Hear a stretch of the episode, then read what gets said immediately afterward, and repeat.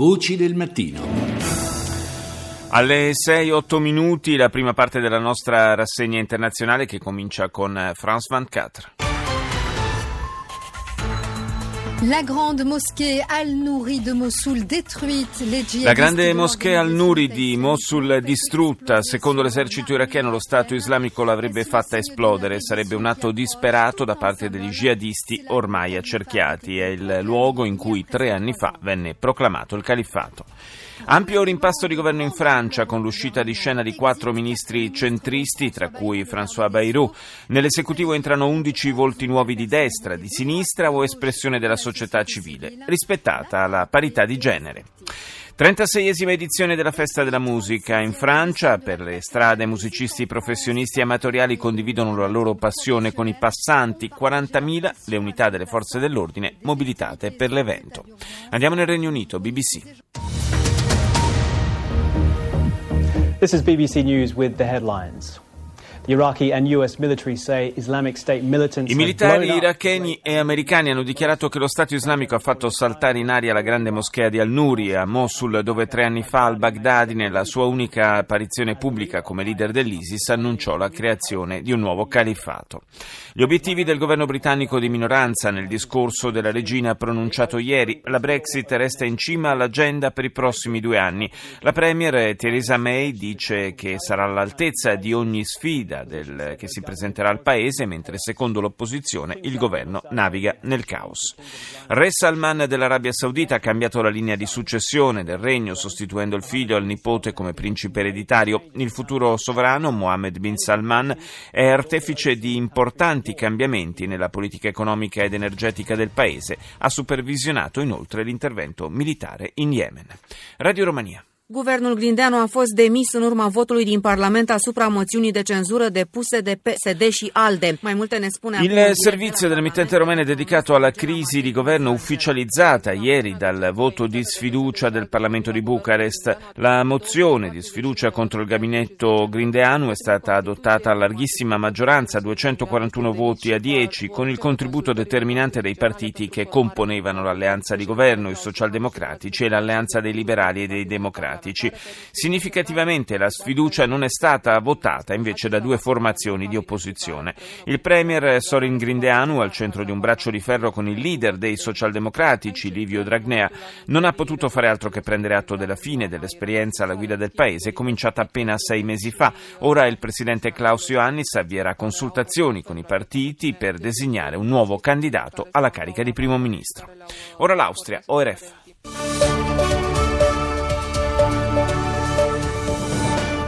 Guten Tag und herzlich willkommen zu einem kurzen Nachrichtenüberblick um 17 Uhr. È cominciato in Ungheria il processo contro i trafficanti sospettati di essere responsabili della morte di 71 migranti trovati in un camion frigorifero in Austria nell'agosto del 2015. Gli imputati, 11 uomini di origine bulgara, libanese e afghana, devono rispondere del reato di tortura e di omicidio di fronte alla corte d'assise di Kecskemét nel sud dell'Ungheria, dove fu noleggiato il camion. Dopo l'attentato sventato alla stazione centrale di Bruxelles, il ministro dell'interno belga Jean Jambon ha dichiarato che il peggio è stato evitato. L'attentatore infatti aveva con sé un'altra bomba rimasta inesplosa ed emergono nuovi indizi sul responsabile del fallito attacco. Si tratterebbe di un uomo di nazionalità marocchina, 36enne, che non era ricercato per terrorismo. Mea culpa di Theresa May per l'incendio alla Grenfell Tower. Nel corso del dibattito alla Camera dei Comuni, la premier britannica ha ammesso fra l'altro che il sostegno alle famiglie nelle ore iniziali della tragedia non è stato sufficiente. Al-Jazeera. بعد طول انتظار 16 يوما من بدء الأزمة يبدو أن مطالب Il re saudita nomina il figlio Mohammed bin Salman principe ereditario ed esonera il principe Mohammed bin Nayef da tutti i suoi incarichi. Il segretario di Stato americano Tillerson spera che i paesi protagonisti del blocco ai danni del Qatar avanzino presto richieste realistiche a Doha. Conferma inoltre il sostegno alla mediazione da parte del Kuwait. Il regime siriano parla di un possibile incontro con le forze popolari irachene, negato sia da Washington sia dall'opposizione armata. E chiudiamo con CBS.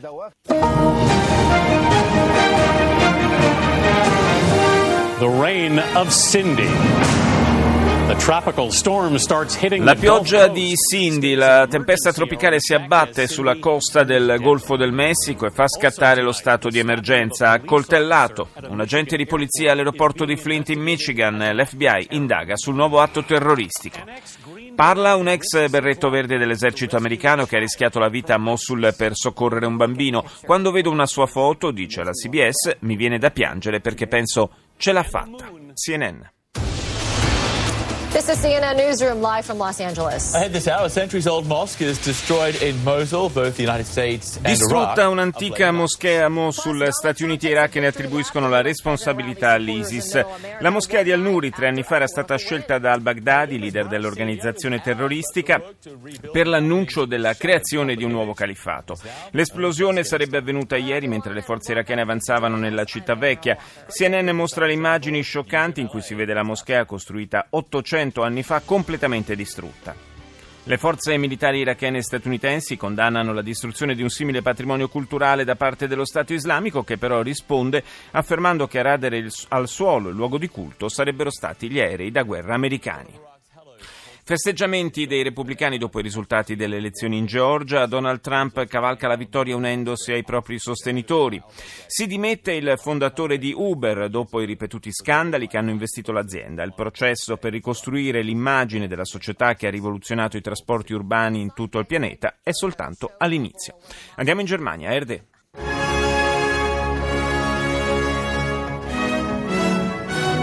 Guten Morgen, meine Damen und Herren, willkommen zur Tagesschau. Il Bundestag approva il piano per il ritiro delle truppe dalla base turca di Incirlik. Sono 260 militari tedeschi che verranno trasferiti in Giordania. Le tensioni degli ultimi mesi fra Turchia e Germania sono culminate dopo l'ultimo divieto posto da Ankara ai deputati tedeschi di recarsi in visita alla base. Le indagini sull'attentato sventato a Bruxelles: ci sarebbero prove della vicinanza dell'attentatore allo Stato islamico. L'uomo è stato identificato dalle autorità, che però non hanno ancora reso noto il nome, sarebbe di nazionalità marocchina. L'FBI indaga per atto di terrorismo dopo che ieri un uomo ha accoltellato un agente di polizia al grido di Al-Akbar al Bishop International Airport di Flint in Michigan. La vittima è in gravi condizioni. J'étais Afrique. Bonsoir à tous, merci d'être avec nous pour votre journal Afrique. Dans l'actualité ce soir, les habitants de Bria sous le choc en Centrafrique. Gli abitanti di Bria nella Repubblica Centrafricana sono sotto shock. I combattimenti di martedì hanno causato almeno 100 morti. Nelle ultime ore di ieri sono state trovate decine di corpi. Ancora da chiarire le cause che hanno scatenato questa nuova ondata di violenze. In Gabon è arrivata una delegazione di 4 esperti della Corte Penale Internazionale, che ha aperto un'inchiesta sulle violenze avvenute in seguito alle elezioni presidenziali dello scorso anno. Gli esperti hanno incontrato ieri alcuni membri del governo, tra cui il ministro dell'Interno e della Giustizia. Si sono poi intrattenuti con l'oppositore Jean Ping, che rivendica la vittoria elettorale. Il Sudafrica si prepara alla successione di Jacob Zuma alla guida dell'African National Congress. Il partito al potere eleggerà infatti il nuovo leader alla fine di quest'anno. La lotta si preannuncia serrata tra i 2 principali candidati, Dlamini Zuma, ex moglie del presidente, e l'imprenditore di origine indiana Cyril Ramaphosa. NBC. Tonight, airport attack. An officer stabbed inside the terminal. Now the FBI is investigating it as a terrorist incident. Attacco all'aeroporto di Flint in Michigan. Un agente accoltellato nel terminal. L'FBI parla di atto terroristico. Questa è l'apertura del network statunitense. Poi stato di emergenza. La tempesta tropicale Cindy si abbatte sulla costa del Golfo causando gravi danni. Che cosa contiene la legge? Forte tensione per milioni di persone in attesa di conoscere le novità della riforma sanitaria. Fra breve sapremo che cosa hanno pianificato i senatori repubblicani in sostituzione dell'Obamacare. Ed ora una new entry, possiamo dire, nella nostra rassegna, ovvero sia un emittente in lingua inglese ma di gestione iraniana. Si chiama Press TV. Press TV headlines. An Israeli minister says the appointment of Mohammed bin Salman Accolta positivamente da Israele la scelta di Mohammed bin Salman come erede al trono saudita, dice Press TV. La sua nomina come principe ereditario rappresenta un'opportunità di maggiore cooperazione in Medio Oriente, non soltanto nel settore petrolifero, afferma il ministro per le comunicazioni israeliano. Stati Uniti, assolto Geronimo Yanes, l'agente di polizia che lo scorso anno uccise l'afroamericano Philando Castle durante un controllo di routine. La decisione della giuria è arrivata dopo 29 ore di dibattito. Il caso aveva sconvolto il paese anche attraverso un filmato diventato virale su Facebook. Nonostante l'assoluzione, l'agente è stato comunque licenziato. Il ministro dell'interno iraniano ha chiesto al governo di Riyadh di liberare i 3 pescatori che la Marina Saudita ha arrestato venerdì scorso con l'accusa di essere guardie rivoluzionarie iraniane in missione sovversiva. Diversa la versione iraniana, che accusa Riyadh di aver aperto il fuoco contro alcuni pescatori iraniani nelle acque del Golfo a sud dell'Iran, causando la morte di uno di loro. E chiudiamo con la cinese CCTV.